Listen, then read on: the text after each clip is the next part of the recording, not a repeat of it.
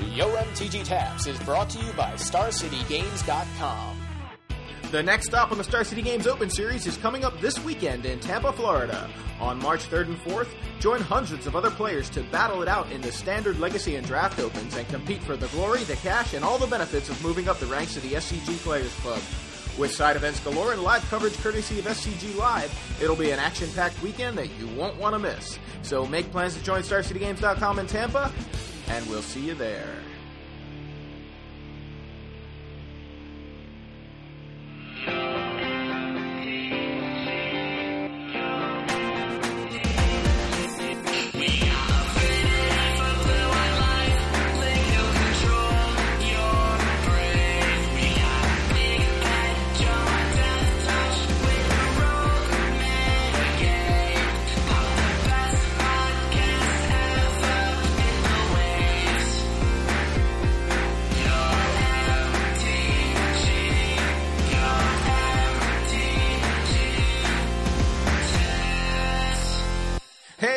Everybody, and welcome to episode 98 of Yo MTG Taps. I'm Joey Pasco, And I'm Big Headache Joe. and uh, you added a syllable to your name over the weekend, apparently.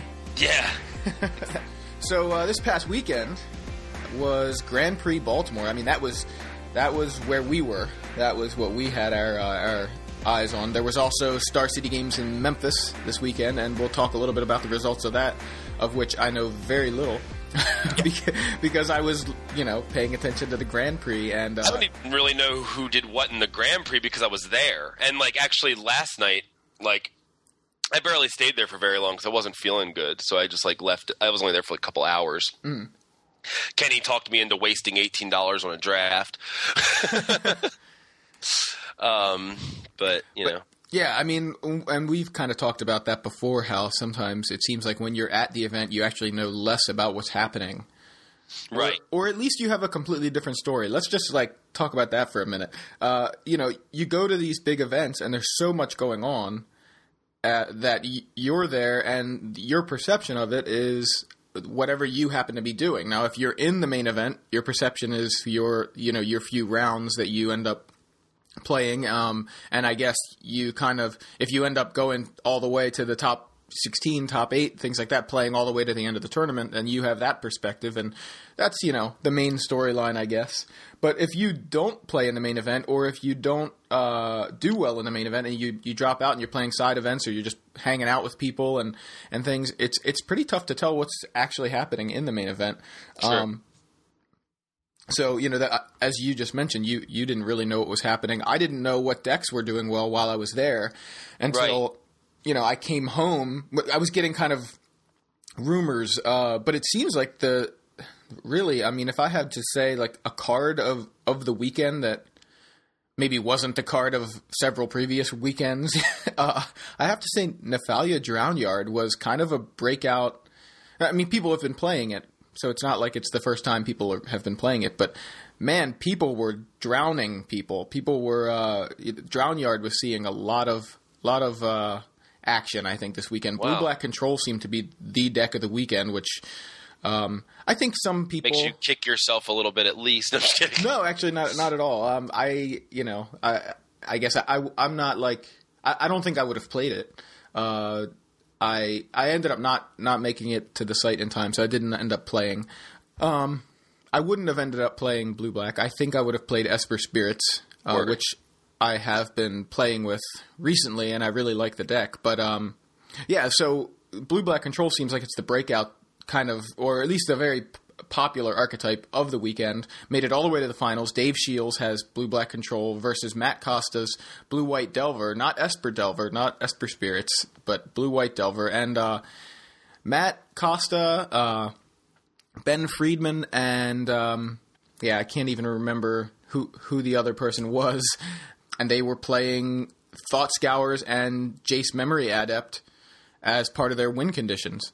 The final round in day two was Ben Friedman uh, versus Michael Jacob um, in the feature match, the video feature match, and uh, Ben Friedman was playing this blue white Delver list, and uh, it, it was a really really awesome match. And there was this one game where uh, where Ben actually thought scours for the win because he thought scoured Michael Jacob to deck him, which was just awesome, you know. Wow. And, and that was the match. So uh, I really liked kind of how they uh, they kind of evolved slightly the blue white Delver list. That was really uh, I, it was a really interesting way to take direction to take that list where instead of being uh, so much more aggressive, you're actually using a planeswalker whose job it is to mill somebody. You know, Right. Yeah. I'm, I think that like I'm I'm just really glad I play mono red. yeah. This seems like the most boring match to me. I just I played a thought scour for the win. Oh my god, really? Like you got your opponent down to three cards left in his library, like, and not even like in an easy way. You know what I mean? Not like not like uh, what was the traumatize, right? right. It would take half your library. Yeah, I mean it's just like ugh. No, see, I, you're saying that, and I understand. Uh, like your that that's your impression of it, but it's actually way more exciting than it sounds because I think a, cou- a couple of reasons.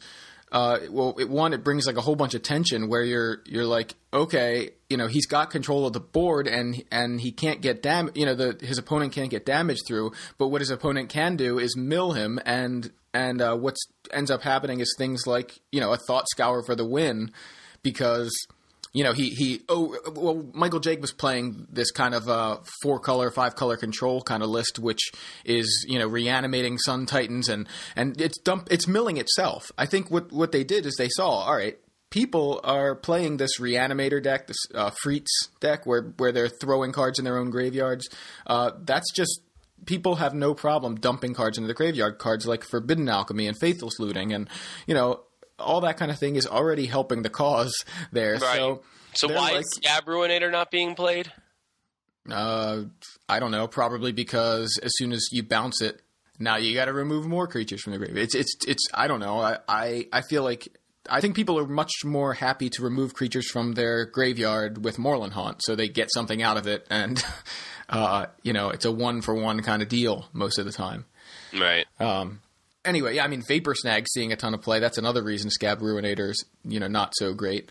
Uh, Yeah, that's a good point. so and Vapor Snag, I mean that card. I'm more impressed with that card after this weekend, uh, after playing more with Esper Delver than I ever was. Where you know I, I was playing a game where I I was uh, my opponent was at four, and this is just for fun. I have like you know a bunch of spirits in play, and I was playing against Tim McLaren, and he's got I think I mean I. I it doesn't matter, but I'll I'll uh, estimate he had like two or three rune scarred demons on on the board because he was playing heartless summoning and he had like rune scarred demon he had blood gift demon he's got like all these you know five fours and and five fives and six sixes and things he's got like these big guys and i've got you know a, a couple of spirits on board and he's at four life and i'm like it doesn't matter what he does right now at all because I think I've got this game. The only the worst thing he could do is wipe the entire board. I said he it would be better for him to wrath me and and leave his his cards than it would be to just wrath the whole board because I had Vapor Snag, Vapor Snag, Gut Shot, and Snapcaster Mage. So as long as he had like two guys I could bounce or three guys I could bounce, I could just kill him by just bouncing his guys Right. and so that's how I won. And I'm just, I was very impressed with the reach that the Delver decks have, and uh, I mean, it's kind of like I knew that, I knew they had that kind of reach, but actually playing with it, and you know, you're sitting there and you're trying to get damage in with creatures, and then you realize, hey, I don't need to do anything. I don't need to do any attacking. I don't care what what happens here. Like he was, he played Runescarred Demon, copied it with you know like a phantasmal image, and copied that with a Phyrexian uh, Metamorph. He tutored his library like three or four times in that game, and two times I think in that same turn. And I'm like, it doesn't matter. He's getting whatever card he wants out of his deck, and it doesn't matter. So uh, it it was really uh, it. it I, I kind of the realization that it didn't matter uh, that he was tutoring his his library just made me feel like wow this deck is really powerful or this the, this deck really has some reach. Um, so I think we kind of went off on a tangent. You asked me about Skaab Ruinator. I know I know what it was. The tension of the of milling strategies right now. I think it's really cool because we are encouraged with flashback spells and a number of different cards to be dumping cards in our graveyards. And so now, you know, that is a quote unquote good strategy. So uh, these guys, Costa and Friedman, they they take advantage of it by uh, by playing Jace, and the blue black control players are taking advantage of it by playing Nephalia Drownyard. Yeah, but what does like? Oh, okay. So, so the drown yard is just a, is a finisher. Okay, because I was gonna say like, what happens if like Paulo drown yards himself? I don't, I don't, I don't know what I'm thinking. I don't know. Well, they, the, see that's another thing is is people are drown yarding themselves too. Drown yard, I But he, think, all he has is two Grave Titans and three Snapcaster Mages. What if he drown yards and goes Grave Titan, Grave Titan? Like he just lost his entire win. He doesn't even have the like any sort of. no, he has to attack with Snapcaster mages. That and that actually happened on camera. Uh, I I can't remember which match it was, but Paulo uh, was playing. He may have been playing against Shields. I think it was a blue black mirror. I think it was, and uh, you you know they counted their libraries, and Shields had maybe ten more cards that uh, than Paulo, and he they both had like drown yards in play, and so it gets to the point where they're like drown yarding each other, and uh, but Paulo had like a Snapcaster Mage or two on board, and that was his his win condition, you know. Right. Um, And uh, what is it, Shields? I think. No, okay. Paulo gets a Ghost Quarter for Shields' uh, Drown Yard, which is like, oh no, you know. But Shields still has, I think, two Drown Yards left in his deck, or at least one. Uh, Shields then get drowns or get, mills himself. I think. Uh, oh no, he gets milled. That's right. Yeah, Paulo mills him with Drown Yard, and one of the cards is Surgical Extraction. And Shields draws Ghost Quarter. Ghost Quarters Paulo's Drown Yard, then goes Snapcaster Surgical Extraction, your Drown Yards, hitting the other Drown Yards. Two Drown Yards were still in Paulo's deck, and one was in his hand. So he just like not only did he get a card out of his hand, he took two more cards out of out of Paulo's deck, which just got him even closer to being decked, and he got to look at the rest of Paulo's library, all like ten cards, to see do you have any win conditions left. Like no, he didn't have anything. All he had was Right. the Snapcaster Mages on board, and now Shields has Snapcaster Mage to block with to deal with it. So Right. it was uh, it was just really neat to watch. Um, you know, it's hard to remember all the details, but I guess w- what I'm saying is you need to go back and watch some of these matches. Uh, really, every match with Shields I thought was pretty awesome. Um, Yeah. Well, he's. I mean, he's a good player. he really is. But watch Shields versus Paulo. Um, watch Ben Friedman versus uh, versus Michael Jacob, which was the the final round of day one. That was a really cool cool match. Um, and then uh, you know one of the other kind of big things, uh, Jackie Lee made top four. Uh, she was playing a, red green, aggro. aggro deck. I was pulling for her to, to take it down. I was trying to, you know, I was pulling for history uh, because, to my knowledge, there has been no female uh, Grand Prix winners. But she uh, she beat Paulo um, in the quarterfinals, and then in the semifinals, she had to face Shields, and she uh, she just rolled him game one. It was like a turn four Thrun or turn three Thrun or something. Uh, it was basically, I think she went like turn one birds, turn two birds, turn three Thrun, and I've got two other creatures. Even if you you know cast Tribute to Hunger or Liliana, you know it was like Shields really just didn't have a way to deal with it. He didn't have uh, an answer, and Thrun just just killed him in uh, uh, you know five minutes or something. Right. Game game two went for a very very long time, uh, and Shields manages to pull it out. He he just kind of kept pace with her. He she couldn't seem to really get anything uh, big on board to to really. Whenever she did, Shields seemed to find an answer. Um, but then game three was kind of epic, where she got him down to one life, and he was dead next turn. And he she's got Phyrexian Metamorph copying his Bloodline Keeper. He's got two Curse of Death Hold, Death's Hold in play. So it's she's got a one-one Bloodline Keeper. Well, Phyrexian Metamorph copying Bloodline Keeper. She's got a Sword of Feast and Famine on the Bloodline Keeper, so now it's a three-three. Uh, and she's got another Phyrexian Metamorph copying Sword of Feast and Famine on it. So it's got two Swords of Feast and Famine uh, on a 1 1 Bloodline Keeper. So, you know, it's a 5 5 pro black, pro, pro green. Uh, and um, he has, you know, Bloodline Keepers and Vampires on board. So he's dead next turn. Like she swings in, she gets him to one. He had, I think he actually had just played the second Bloodline, I mean, second uh, Curse. So that if he hadn't played that second Curse, he would have been dead on that, that swing. But he plays the second Curse, so she can only get him to one. He top decks consecrated Sphinx, and now she can't get through, and he wins the match. You know, after some you know uh, back and forth where you know he he manages to start swinging in with all those vampires. Uh, but it was that was pretty epic and and frustrating too because you're like, what outs does he have? There's really very few outs he has right now. I mean, he could. Uh, I th- I don't think she had any creatures on board, so he could have drawn like a tribute to hunger or something like that. Um, but it was it was just like, wow, she's got him to one life, you know, one more turn or galvanic blast or something, you know, but it was just wasn't there. Um, she did have galvanic blast in the main, but I think she sided it out. Um, because his deck really doesn't, you know, the galvanic blast doesn't seem like it's really that great against Shields' blue black control. Um, right. So anyway, that was that was really exciting. There's like tons of exciting matches on camera, I think, and uh, it, it, was just an awesome weekend. Now, I, this is kind of kind of funny. You uh, you brought this up. The front page of Daily MTG says Costa outlast, outlasts the best in Baltimore. Dave Shields defeats friend and fellow Boston native Matt Costa. so yeah, that obviously was. Uh, you wondered like, did they write this ahead of time and and post the wrong one?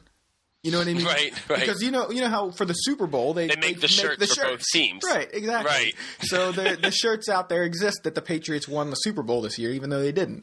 Uh, so you know they didn't. And, and awesome. honestly, you know, looking at um, looking at the the finals, you had the blue black control list uh, piloted by Shields and Costa playing the Delver list, and here's a here's an exchange I had with Travis, who was on site at the time while I was watching Twitch TV or whatever. Um, you know, I, I, texted him and said, I, I keep seeing you in the background when they cut to Shields' face because he's like standing behind Shields watching the mm. game. And he says, Nice. This game will last forever. and uh, and at, this is at the time, this is, uh, I guess, game one. And I said, I don't even know how Costa wins with Curse plus Liliana on the table. Anything that lives through Curse just dies immediately to Liliana, which one of the cards, you know, he had Geist of St. Traft which lives through a curse.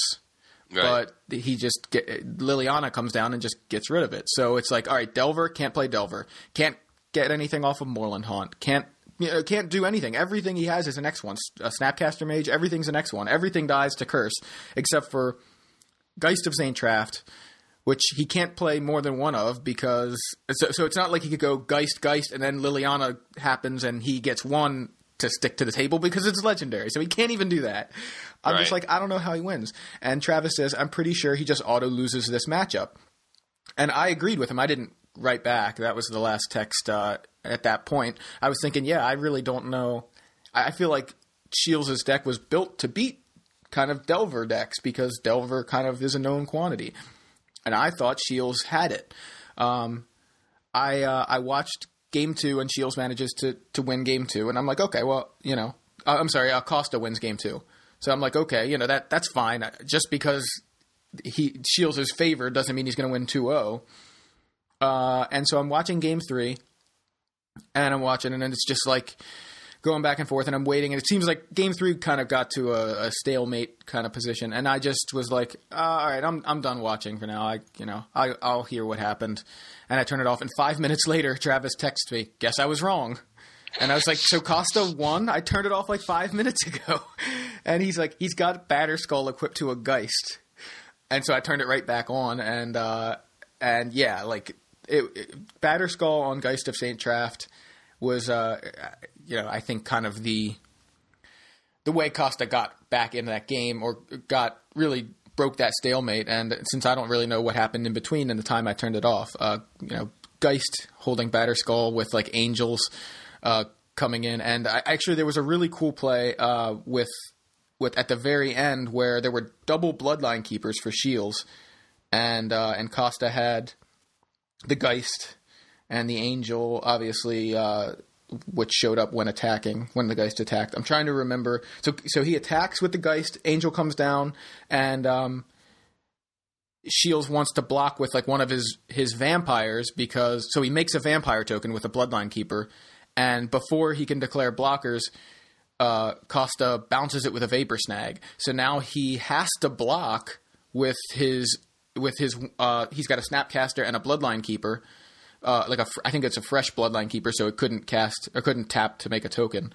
And so he has to lose one of his bloodline keepers now because he has to block. He's at like three life now, and uh, so he chump blocks, chump blocks, and he has like one window to draw an answer, and he just doesn't have it. It was it was really really cool and tense at the end. It came down to like just the final, you know, kind of the final moment there. It was just awesome to to watch. So all very much worth watching. Anyway, that was the tournament side of it.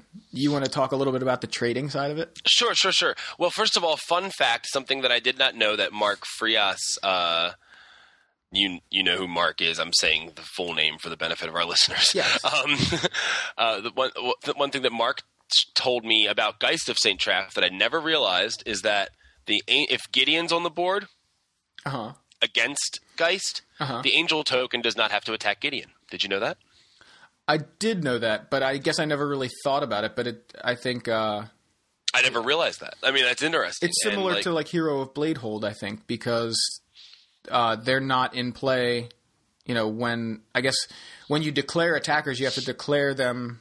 Yeah, I, I can't remember the rules layering of it, but I think it's the same way with Hero of Bladehold. When you get those other it guys, should be since it's the same kind of same kind of idea. Yeah, the creature comes into play attacking. Um, on the topic of uh, of Mark, he was playing a, an interesting list, and I, I I don't know if you had more information about it than I did. All I know is Yeah. he, was, he was playing Tebow. Venser, and he kept calling it Tebow. Like Venser Tebow. was was Tebow because he's got the helmet. he looks like Tim Tebow, and he's got the helmet or something. So, and he kept he kept like running by, going Tebow, and then it was like I don't know what he's talking about. What happened? What, Okay, you- so so so the Tebow is um he's got uh he's got Venser right. Mm-hmm. And um, I think I think basically I, I- don't I don't know if the Tebow thing is because the guy looks like Tebow. I mean the Tebow thing is is has been like a running joke I guess with the world, but like specifically in our play group, uh, we tend to drop down in the Tebow pose quite often. um, but like, I think I, I think it's almost like a miracle play. yeah, like he just runs like he just runs it in for the win. Like so so he drops Venser, and Venser has that minus one ability that most people don't remember, which I'm also kind of baffled people aren't playing that in like these blue white humans mirrors. They just go creatures unblockable, kill you. yeah. Um, while we're on the subject of cards people aren't playing, just real quick, tangent from our Avacyn- tangent.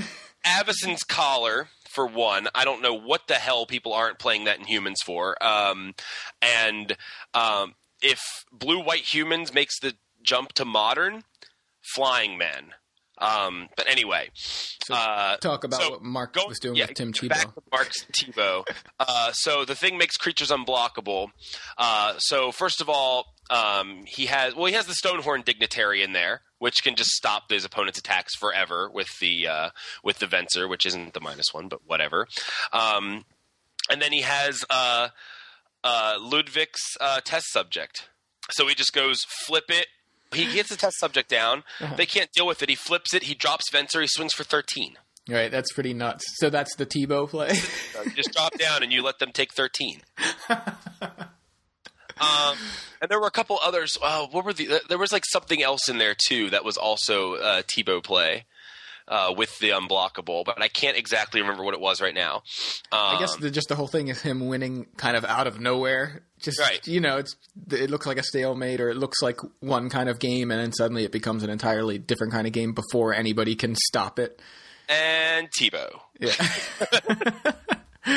that's pretty awesome. I gotta, uh, I got, he's got to post his list somewhere, um, Yeah. so we can we can uh, link it, unless he just wants to keep it secret. But uh, Top secret. Yeah. So, so I've decided to start putting together a tinderbox. yeah, that's right. You talked to me about that a little bit, or you mentioned it on Yeah. site. So, so what's a tinderbox? So, um, Pat Sullivan has a box of just four of all the best red cards in all formats. So when he decides to show up to a tournament, he shows up with the box, builds a deck, plays some Magic. Um, so I'm starting to do the same thing because I don't ever want to play any other decks but mono red forever. Um, and uh, so I got you. I apparently got you the wrong shirt.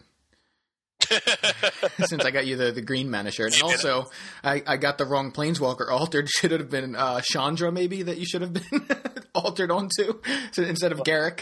yeah, Koth wouldn't have made much sense. Uh, Yeah. um, uh, not necessarily the correct pigmentation, but that's all right. Um, uh, but no, no, no, no, no, no. Look, the green's where I come from, and uh, and believe me, I, I, I'm tempted. I'm closer to the re- to any red list than I am to that mono green standard deck. But my buddy Dave has the mono green list built.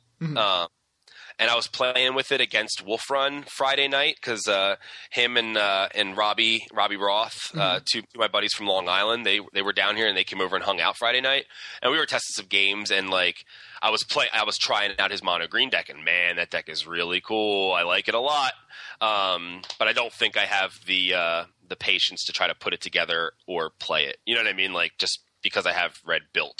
You know what I mean? Okay. Um, but it's a cool deck, and I really like it. And you know, green is my origin, so it makes sense. You know what I mean? Right, Like yeah. just because just because Deadpool wears that gray uniform with Uncanny X Force doesn't mean that the red uniform doesn't represent him properly. Perfect analogy. Thank you.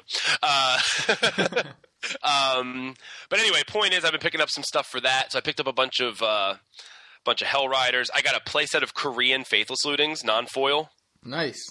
Yeah, I, I just like I love foreign non foils. So like, just got stuff like that. Finished out my Health Hell's Thunder set again, again. Probably like the fourth time I finished that. Whatever. Um, so I'm just putting a, a box together. But anyway, like that has little to do with like what I'm talking about. Just wanted to talk about that faithless looting. Um, I, I so I had a goal this weekend. Uh, I mean, everyone knows who listens to our cast uh, that I'm moving to Texas in April, and um, so when I was talking to my friend I was moving with, I was like, yeah, you know, I was like, uh, you know, you figure everything out, I'll come down with the money. And he was like, no, that's not going to work. I was like, oh, all right. Well, then what? He's like, I'm going to need like a security deposit by March 1st. I was like, all right. So that was my goal this weekend. My goal was come up with that security deposit. so I had to sell some stuff to come up with the security deposit. I took my box of Yu-Gi-Oh extra cards down there, sold those off to a vendor for like nothing, but I don't care. Ah, ten bucks. 10 bucks or 11 bucks, but whatever. There you go. Um, had like Zendikar full art lands, like just a bunch of like random things that I was just like, I can move these for money. So just like clearing out stuff. Um, I found a potential buyer for my bulk commons and uncommons. He was like, "I'll give you five bucks per thousand. I was like, "That's cool. I think I have about thirty thousand. He was like, "Really?" I was like, "Yup." so So basically, you're just uh, you're basically uh, purging your entire collection of anything that doesn't go in your Tinder box. almost. I mean, I'm going to keep some stuff. You know, like Oh, well, you have your Balthor deck. I'm sure that's Oh yes, and I picked up some great stuff for that this weekend. I got my Geralf's Messenger foil. Um, uh, one card I did pick up that went straight in and is completely ridiculous: Praetor's Grasp. Holy crap, that card is good in Commander. It's bribery for black. So I got some stuff for that. Um, I mean, I was having fun trading along the way. Like I was definitely trading for myself. Um, and then trading for profit as well wherever I could. Let me let me let me say a little. Let me go off on a little tangent here about trading for profit. All right. It's one thing to use your advanced knowledge to gain an advantage. It's another thing to lie. okay. Like I don't lie to people about values of cards. Someone asks me how much a card is worth. I'm going to tell them. I mean, I might tell them what I'm willing to trade it at or Right. trade at. If it's not really something I need or if it's not really a priority to me, Right. I might, I might, you know, say it's like this much or whatever. Like But you're not gonna bucks. you're not gonna look it up on Star City and see you know ten bucks and go it's a six on Star City. Right. It's like you know, my the way I work, the way I work trades. Okay, you sit down across from me for trades. I'm there to make money. Okay, I'm there to get things for fun when I can, but I'm there to make money. Mhm. Okay, but the way I make money is by having more information than you. Okay, it's not by lying. It's not by ripping you off. It's by having more information. When you sit down for me and you ask me a price of a card, I'm going to tell you a Star City Games price. Okay? Mhm. And when you ask me for a price on my cards or your cards, I'm going to tell you Star City Games price. All right? Um, but what I know that this person who I'm trading with, this potential person, doesn't know is the buylist values. So there could be a $4 card on Star City that another vendor is giving a dollar on. and there could be a four dollar card on Star City that a vendor is giving two dollars on. If you're not worried about that dollar, I'm getting it. Right. So You know so saying? basically, you're like, I'll trade you, you know, this four dollar card for that four dollar card. But then if you took, uh, if you both walked up to the to the buyer and uh, or you know to the to the vendor that's got the buy list, he'd get a dollar for the one you traded him, and you'd get two bucks for the one he traded Right. you. Yeah. It's about it's about trading cards that won't move for cards that will. It's that simple, you know. Right. But when you sit down at a at a table with four guys who are all kind of like whispering and hovering over your binder and looking at lists in front of you, mm-hmm. It's very unattractive, and you're not going to get a trade done that way.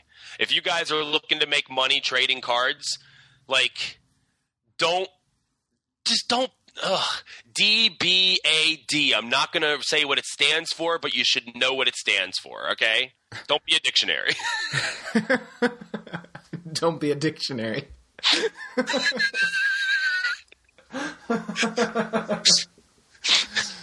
so anyway, so so trading went well, made my security deposit. I was very very happy. Um, made a little extra money for myself, celebrated with a draft that I did horribly in.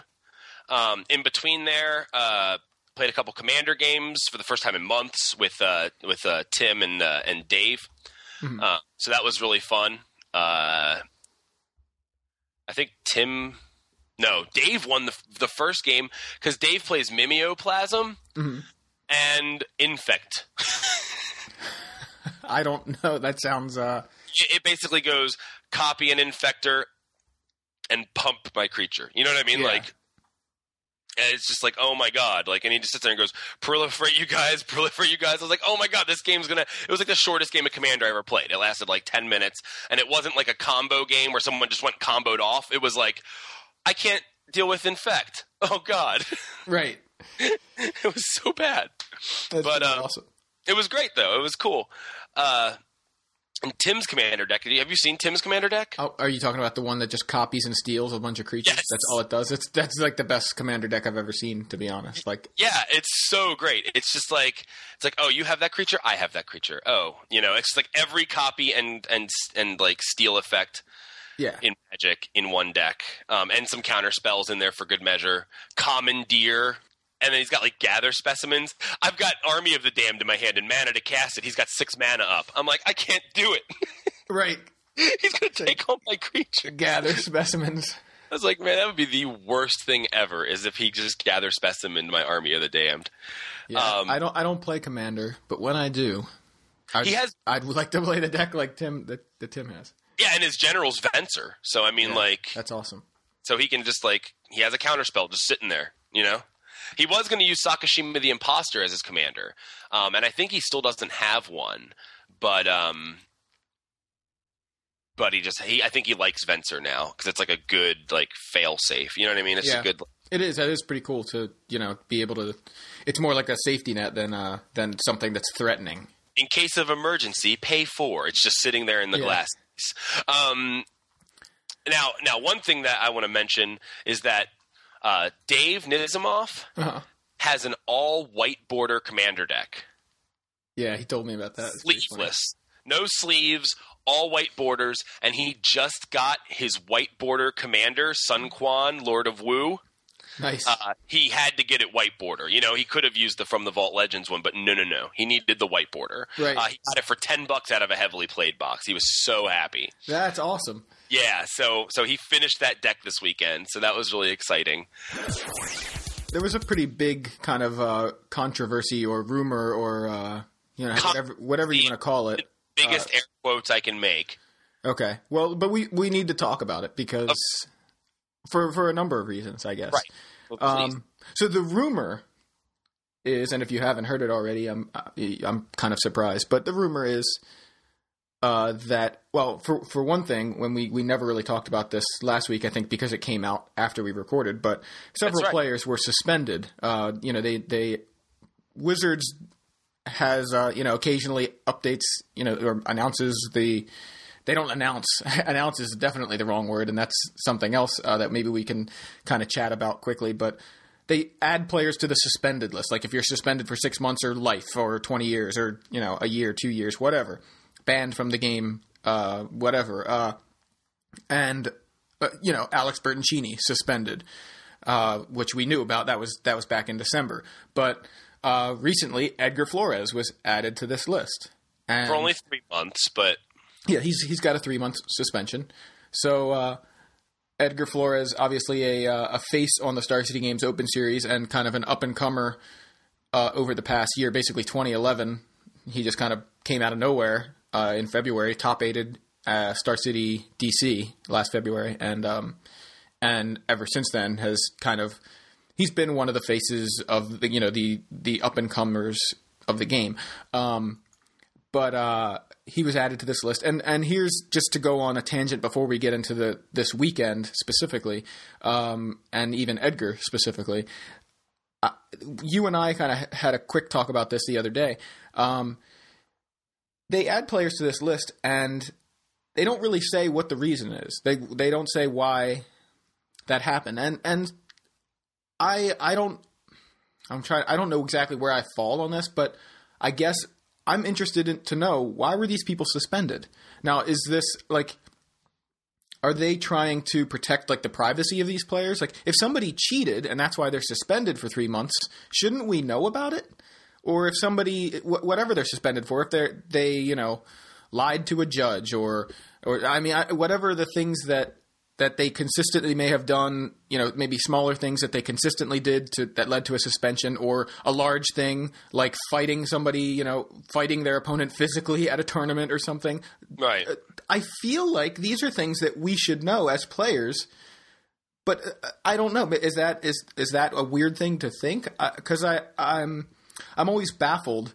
You know, certain players, uh, high, very high profile players like Guillaume uh, Matignon and Wafo Tapa they were suspended because of the whole uh, God Book controversy, where they leaked the new Phyrexia set, you know, very very early. Uh, right. And so that there was an announcement. This these players were were punished this way. These were the consequences of, their, of doing that.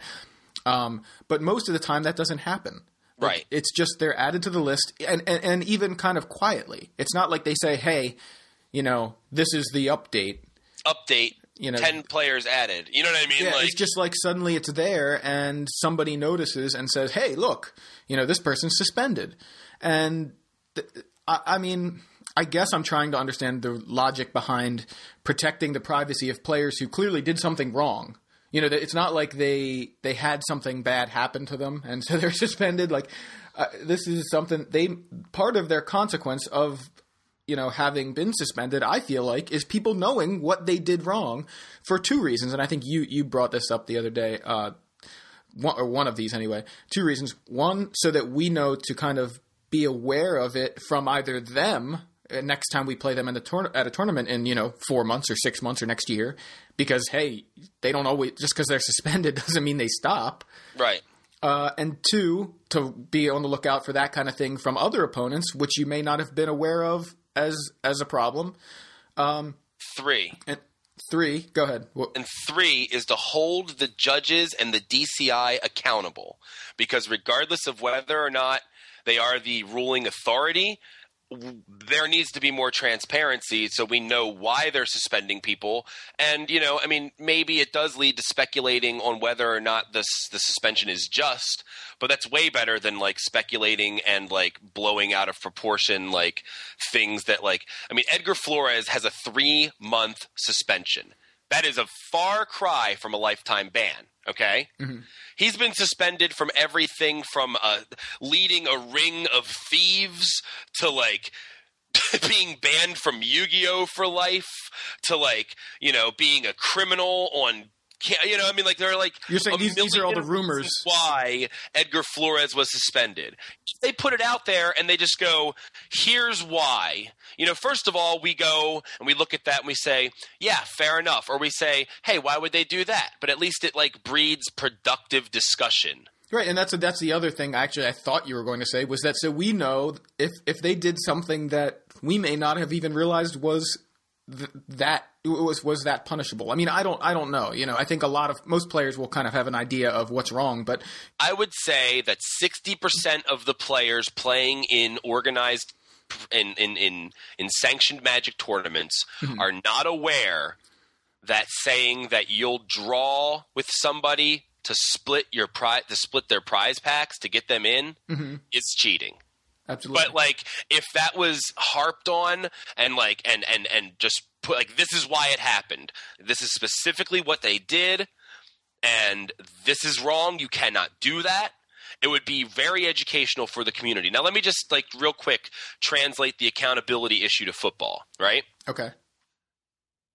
NFL referee throws a yellow flag, right? Mhm. And he says, defense, 10 yard penalty, first down. What? For what? What did he do? You know what I mean? Like, Yeah. penalty, 10 yards. You know what I mean? Like, wait, no. That's very. That would be very frustrating You as a can't, fan. you can't just sit there and, and say 10 yard penalty because that team done did something wrong. You know what I mean? Like, you can't do that. You have to say specifically why there was a penalty, who the penalty was on, and what the resulting penalty is. Right? Right. It's it's it's it's absolutely expected that that happens in football, and it's unacceptable for it to be anything else. Now in baseball, I guess there's a little more amb- ambiguity. You know, the guy runs his mouth at the at the at the umpire. The umpire throws him out of the game. You know what I mean? Right. So there is a little more ambiguity there, but like in football, it's very clear cut. It's very specific. Um, That's you know we kind of went on a tangent and a, a little bit from what we were going to discuss, but I did want to bring that up because I don't. uh, Does, if anybody has a good reason why that we're not thinking of, that they would basically just hide whatever these people did wrong and not make it clear. I mean, they don't have to write an article about it. I don't understand why they keep it a secret. Uh, now, on to the the actual uh, events of the weekend. Edgar Flores' suspension announced last week. Uh, he shows up at Grand Prix Baltimore. Why is he at Grand Prix Baltimore after being suspended? He can't enter the event. Well, uh, theoretically, and this is just m- me guessing, he probably already had the event planned. He already had planned to be here. I think he's from New Jersey or New York. I think I think New, New York. York. Uh, so it's not that far away. So if he also likes to trade uh, or just wants to come and hang out with his friends uh, or whatever, just wants to be at the event, he had already planned to go, probably had a ride and a hotel room. Well, all right, I guess I'm going to go. So I, I don't really think there's that that's so strange. Uh, I was pleasantly surprised to see him there. Like, you know, like I was like, "Hey, man!" Like, you know, I like wasn't expecting him. I got to make a couple couple ribs at him. You know, like somebody was like, "Oh man, I'm hungry, but I don't have time to go get food between rounds." I was like, "Well, Edgar doesn't have anything to do." right. you know, like I got to make a couple jokes at his expense. I got to say hi to him. You know, see how he was doing. You know, right. like kind of kind of say like hey man you know don't sweat it you'll be back in three months you know just kind of give him a little encouragement you know i mean it sucks i mean you love this game you know it's obvious that like you know some people love the game some people want to do it just for money but whatever like i mean Bertoncini's watching the coverage all weekend you know he loves the game it doesn't matter if he's playing it or not Right, but uh, again, I mean, I don't know what Edgar was suspended for. um, Neither do I. But Right. all I'm saying is, since I don't know what he was suspended for, I'm not going to jump and just be like, scumbag. You know, I'm just going to go serve your suspension and come back and play. You know what I mean? Like, like when you know, like when a baseball player gets suspended, or if a football player gets suspended, they're not blacklisted by the community. They're blacklisted by like a small subset of the community, and that small subset of the community, 95% of them are sitting in front of their computers blacklisting somebody instead of actually going out and playing the game themselves. Um, but you know, like it's like, yeah, okay, there was something you did wrong. You serve your time. You come back. You know, it's not like you go to prison for three months for robbing a for like robbing a grocery store, and then you come out and someone sh- executes you. You know what I mean? Like yeah, you serve your time, and then you come back and you rejoin the community. You know. Mhm. Um, so I'm not going to sit there and crucify people, especially people who were suspended for three months. I don't know for what. It's, it's like whatever. Like serve your suspension and come back and don't do it again, or we're going to really lay the hammer down. You know what I mean? And if you do it again, you deserve the worst possible penalty. You know, I guess, like I guess in uh, to to sum it up, really, you're not in charge of uh, administering his punishment, so Right. you're not. Right. And like overall, like, you know, I enjoy Edgar's presence. You know what I mean? Like I don't know. He, he gives you presents. He doesn't give me anything. Anyway, um, he doesn't love you like he loves me. I actually didn't didn't even see him this weekend, so uh, I just did. I heard he was there. So and I knew he was there because you told me uh, you, that you had seen him. But uh, let me just get into the the actual topic here. So he shows up. The rumor was he was kicked out. Uh, I mean, the, the rumors kind of are a little hazy here. The rumor he was kicked out and came back. Uh, part one of the rumors was that he was kicked out, came back, and then was arrested, or he was arrested and then and obviously being arrested, he got taken out of the the venue and then came back. You know, some amount of being kicked out, arrested, or whatever. Um, sometimes the the the idea was that he uh, he was actually stealing, which is one of the one of the big rumors surrounding Edgar since I've heard of him has been that he had uh, something to do with stealing in when when he played Yu Gi Oh, and that you know he he has uh, some kind of involvement with a, a ring of thieves, I guess, or just more than just him that steal backpacks. I don't know how true that is, but that is a rumor that's already been attached to him, and that continues to perpetuate here. Uh, whether or not it's true, like I'm, I'm telling you, I don't know. But the last, uh, I think what I understood from his Facebook was that people were uncomfortable that he was there, and he was asked to leave, and he came back anyway. I guess, uh, and maybe was asked to leave again. I don't know what the truth of the matter is uh, exactly.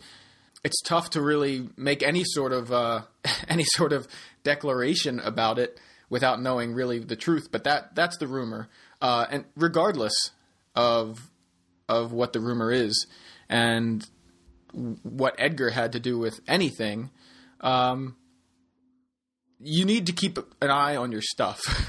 Right.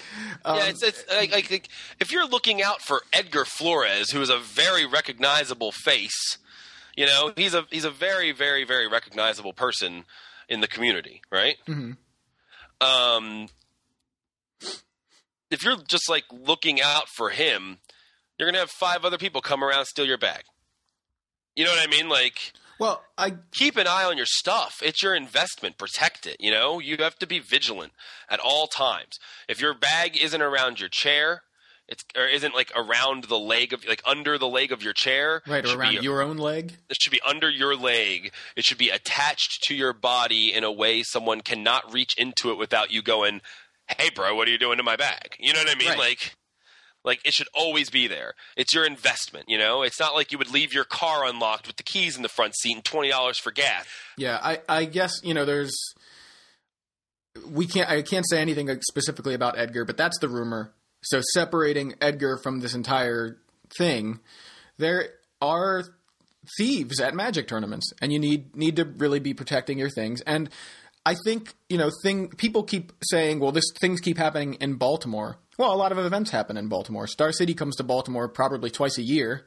Uh, if not, you know, I don't know the actual average, but I know they were there, you know, in October, and they're going to be there in a month uh, for the Invitational, and before that they were there uh, last, you know, September 2010, I think they were there. So you know, they they come to Baltimore once or twice a year, and um, you know, the Grand Prix is here, Nationals has been here, and things, but. Um, I understand the the idea that people want to say Baltimore is just like The Wire. Um, the thing. Here's the thing: stealing happens in every tournament. Okay, but because The Wire was filmed here, people think that it's like amplified here. It's no Right. different than everywhere else, and you know it happens in every city. But let me tell you something: all you people who aren't from Baltimore. Who want to ask me, and this is the truth from now on. Anyone who asks me, is Baltimore like The Wire? Because it makes me sound intimidating, yeah. It's exactly like that. Everything's like that here in Baltimore. We got a drug dealer in every cor- and on every street corner. We all carry guns, and we're not and we're not going to stand for your crap. But we will take your crap if you leave it lying around. well, I mean, uh, let me let me say, you know, seriously, it really sucks to have something stolen. Uh, I know Eric Klug had Klug, a, yeah. a friend of his had their cube stolen from the event site, and then apparently his laptop was missing from the trunk of their car, or either his car or whatever car he had he had driven up in. I don't I don't know. Like that really really sucks. I, I don't know if I'm lucky because I've never had anything stolen from me, but I'm also very protective of my stuff. When I'm at a magic tournament, I make sure that all I have out in front of me are the things that I'm that are in my you know I'm, I have my deck in front of me, whatever I'm playing with, and my everything else is in my bag, and my bag is around my leg. I don't like throw everything around on the table. I make sure that it's all within my sight or in my bag around my leg. You know, I uh, that's really all it comes down to, and I, I think it deserves to be reiterated. But um, yeah, I guess let's wrap things up. We've right. uh, we've kind of uh, talked a lot about the Grand Prix. Um, did want to mention congratulations to Rain Gould for winning the Star City Games Standard Open in Memphis with uh, Blue White Humans. Blue White Zombies in second place. William Wright playing that. I mean, blue black. I'm sorry, did I say blue black? I mean, no, blue no. white. Did I say blue black? No, you didn't. That's the problem. Uh, blue black zombies. Uh, mono black zombies in fourth place. So it's looking pretty cool. Look, two heartless lich decks in uh, Yeah. sixth and seventh. Zach Hicks. Zach Hick- Hicks made uh, seventh place and then won the Legacy Open with uh, with Welder Mud. So yeah, I'm so glad I didn't sell that foil uh, Forge Master this weekend.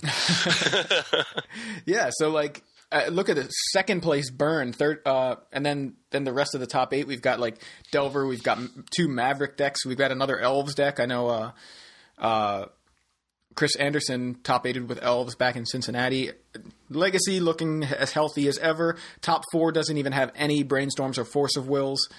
Uh, pretty Yep. cool. Um, and you know, standard continuing to evolve with decks that you know, uh, it's just I think it's great to see zombies in here now. Zombies Yeah. is a deck. I know Nate Uh, Nate Chafe think- was was doing really well with zombies uh, at the Grand Prix. Uh, local guy Nate Chafe. He wound up 37th or 39th or something like that. Yeah, I, I don't know where where He he posted it on. Um, he had posted it on um. Facebook or so. or Facebook. something. Yeah. So so uh, 37th. So uh, out of the top 32, that kind of sucks. But yeah, anyway, it, the point was he was he was playing the entire tournament, you know, deep into the tournament with blue black zombies. I, I'm pretty sure it was blue black. Uh, either way, he was definitely playing zombies. So that's that's awesome. Standard seems very healthy and really exciting. Upcoming events. This weekend we have the Star City Games Open Series coming up uh, in Tampa, Florida. We've also got a standard GP, another one, but this one's in France, uh, Grand Prix Lille, and a limited GP in Seattle. Pretty cool. I bet you that a lot of the uh, the Wizards guys are going to be up there at that Grand Prix. Wouldn't Yep. be surprised. Uh, Aaron Forsythe and uh, you know th- those kind of cool cats. Um, and uh, next weekend, Grand Prix Indianapolis, which is Legacy. So that is something to uh, to be pretty excited about. The rare Legacy Grand Prix. Um, definitely looking forward to seeing how that how that pans out. We've got the Star City Games Open Series in Dallas. Also next weekend, that's March 10th. and 11th. Ah, bummer. Yeah, I know you're you're a they waited a month? yeah.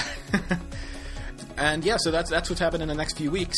Uh, again, the the tournament train keeps trucking on every weekend. Seems like there's at least one exciting event, if not two or three.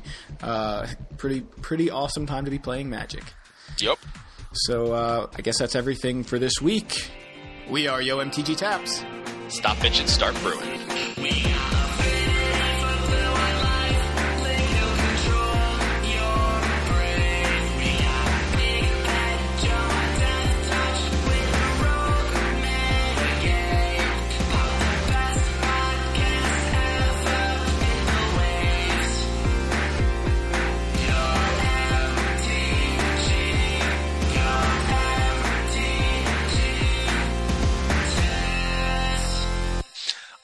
Mugged exactly once, and it was in broad daylight on the corner of Charles Street and Lombard Street, and that was like just nuts. But it was really funny too because I like didn't give them anything but my phone. They were like, "Let me use your phone." I was like, "Nah."